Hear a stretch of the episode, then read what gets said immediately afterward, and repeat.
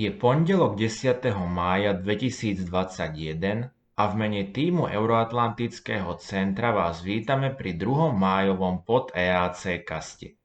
Prinášame vám prehľad piatich správ zo zahraničia za uplynulý týždeň. Príjemné počúvanie dnešného podcastu vám prajú Peťo a Braňo. Škótska národná strana opäť zvíťazila v parlamentných voľbách. Voľby do škótskeho parlamentu ktoré sa konali 6. mája, ovládla Škótska národná strana so ziskom 64 kresiel z celkového počtu 129. Väčšinu vytvoria spolu so stranou zelených, ktorí získali 8 kresiel. Obe strany sa usilujú o nezávislosť od Veľkej Británie a tento výsledok im umožní presadiť ďalšie referendum o odtrhnutí. Výťazstvo škótskej národnej strany bolo štvrtým v poradí, čo škótska premiérka Nikola Sturgeonová označila za historické. Tiež dodala, že referendum je odhodlaná presadiť aj napriek odporu britského premiéra Borisa Johnsona, ktorého konzervatívci získali 31 kresiel a stali sa druhou najsilnejšou stranou. Jedinými ľuďmi, ktorí môžu rozhodnúť o budúcnosti Škótska, sú Škóti, uviedla Sturgeonová. Dodala však aj to, že referendum plánuje uskutočniť až po skončení pandémie. V referende v roku 2014 55% voličov bolo proti odtrhnutiu, no po brexitovom referende, v ktorom väčšina Škótov bola proti, separatistické tendencie posilnili. Okrem spomínaných strán získali kresla v parlamente aj lejbristi, konkrétne 22, a liberálni demokrati 4 kreslá. Český minister vnútra Jan Hamáček chcel na plánovanej ceste do Moskvy v polovici apríla údajne uhladiť škandál spojený s výbuchmi v muničných skladoch vo Vrbieticiach. Vrbietice mal vymeniť za vakcíny Sputnik V pre Česko. Informoval v útorok server Seznam správy, ktorý sa odvolal na zdroje oboznámené so záležitosťou.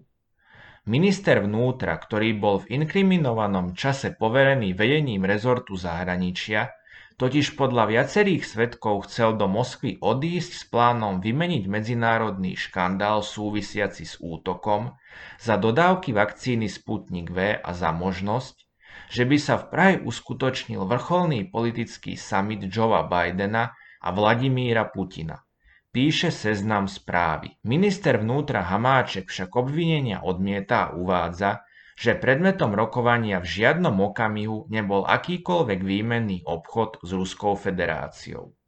Hamáček sa následne vyjadril, že na autorov článku podáva trestné oznámenie, chce prešetriť, či sa autori nedopustili trestného činu ohovárania a požaduje odškodné vo výške 10 miliónov korún.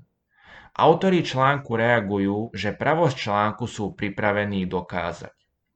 Rovnaký portál informoval, že s prípravami na plánovanú cestu do Moskvy pomáhala českému ministrovi vnútra Janovi Hamáčkovi aj prezidentská kancelária. Odvolávajú sa pritom na jej šéfa, ktorý uviedol. Čo sa týka pozvania pána prezidenta Bidena, bolo to v nejakom štádiu diskusí s pánom prezidentom aj s pánom premiérom, že to musí byť akcia, kde pozývacím subjektom je prezident pretože to je prezidentská úroveň. Uviedol, že sa o americko-ruskom samite rozprávali práve v súvislosti s plánovanou cestou Hamáčka do Moskvy. Bavili sme sa o tom, že by to bola jedna z možností, kedy by vtedajší minister zahraničia na nejakej zodpovedajúcej úrovni v tej Moskve, ak by tam vôbec šiel, mohol to pozvanie prezentovať. To je všetko, čo o tom viem. Mali sme to pozvanie napísané, ale nedošlo k tomu. Ani to nebolo odoslané, ani odovzdané. Francúzski rybári vo štvrtok ukončili protest v hlavnom prístave ostrova Jersey v Lamanšskom prielive, ktorého dôvodom boli ich práva po Brexite. Stalo sa tak po rokovaniach s miestnymi predstaviteľmi, ktoré podľa ministra zahraničných vecí Jersey Jana Gorsta mali tento spor vyriešiť. Jersey, najväčší z normandských ostrovov vo vzdialenosti 22 km od Francúzska, je jednou z dependencií britskej kráľovskej koruny. Takéto územia nie sú formálne súčasťou Spojeného kráľovstva, ale britská vláda má na starosti ich obranu a rovnako aj ich medzinárodné zastúpenie. Podľa portálu BBC v prístave St. Helier protestovalo asi 60 ľudí a do oblasti boli počas protestu na hliadkovanie vyslané dve lode kráľovského námorníctva a dve francúzske plavidlá. Rybári protestovali proti novým pravidlám pre rybolov, ktoré na základe pobrexitovej obchodnej dohody Spojeného kráľovstva s Európskou úniou pred dvoma týždňami predstavila vláda v Jersey. Nová úprava od francúzskych lodí požaduje, aby preukázali, že aj v minulosti lovili vo vodách Jersey. Objavili sa však tvrdenia, že pribudli ďalšie požiadavky bez toho, aby ich na ne vopred upozornili. Francúzski rybári tvrdia, že ich práva sú nespravodlivo obmedzené licenciami vydanými podľa nového systému na ostrove. Francúzske úrady zase uviedli, že nové technické opatrenia neboli komunikované s Európskou úniou, čiže sú neplatné. Pre tento spor Francúzsko pohrozilo Jersey prerušením dodávok elektriny. Podľa ministra Gorsta sú všetky strany naďalej odhodlané spolupracovať s partnermi v Európskej únii a vo Francúzsku pri riešení obáv vyplývajúcich z vydávania licencií na rybolov podľa dohody o obchode a spolupráci, ktoré vyústili v protest rybárov. Podľa úradu britského premiéra Borisa Johnsona ostanú lode HMS Severn a HMS Tamar na mieste, aby monitorovali situáciu ako preventívne opatrenie. Prefektúra Manche et Mer du Nord uviedla, že dve francúzske plavidlá, policajná loď a hliadková loď boli na misii verejnej služby s cieľom zaistiť bezpečnosť. Európska únia a India sa v sobotu dohodli na pokračovaní vyjednávaní o vyváženej a komplexnej obchodnej dohode. Ide o druhý pokus po tom, ako príprava takejto dohody pred 8 rokmi nebola úspešná. Rokovania o ambicióznej dohode o voľnom obchode, ktoré sa začali v roku 2007, boli v roku 2013 prerušené kvôli rozdielom v zásadných otázkach vrátane tarifných pravidiel a prístupu na trh. Indický premiér Narendra Modi s lídrami únie, ktorí sa stretli na sociálnom samite v Portugalsku, diskutoval cez videokonferenciu. Európska únia a India sa usilujú nájsť alternatívneho partnera, ktorý by nahradil Čínu. V spoločnom vyhlásení obe strany uviedli, že sa okrem toho dohodli aj na rozšírení spolupráce v takých oblastiach, ako sú klimatické zmeny, umelá inteligencia či digitálne a dopravné prepojenia.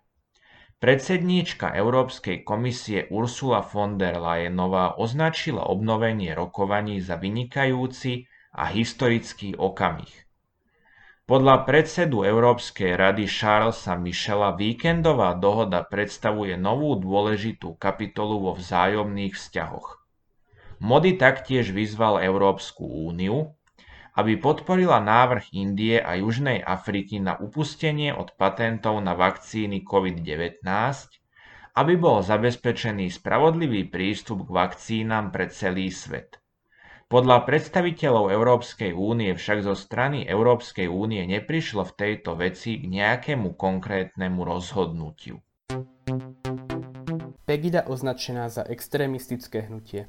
Nemecká štátna spravodajská služba v piatok oznámila, že nemecké krajne pravicové hnutie Vlastenecký Európania proti islamizácii západu, v skratke Pegida, bude odteraz považované za extrémistické.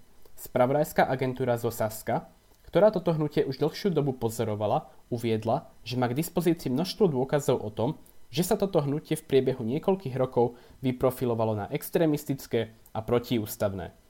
Toto označenie znamená, že bezpečnostné orgány budú môcť monitorovať aktivity ako aj členov skupiny. Prezident krajinského úradu pre ochranu ústavy v Sasku, Dirk Martin Christian však uviedol, že monitorovanie sa nebude týkať osôb, ktoré prišli pokojne vyjadriť svoj názor na demonstrácie. Pegida vznikla 11. oktobra 2014 v nemeckých Drážďanoch, ktoré sú hlavným mestom spolkovej krajiny Sasko. Jej lídrom sa stal Lutz Bachmann a skupina začala organizovať každý týždeň protesty, vždy v pondelok podvečer, ktorých ústrednými témami boli ekonomická migrácia a islamizácia Nemecka. Protesty sa však nekonali iba v Drážďanoch, ale aj v ďalších nemeckých mestách – na vrchole svojej popularity sa protestov Pegidy zúčastňovali 10 tisíce ľudí, avšak v priebehu rokov stratila svoju príťažlivosť.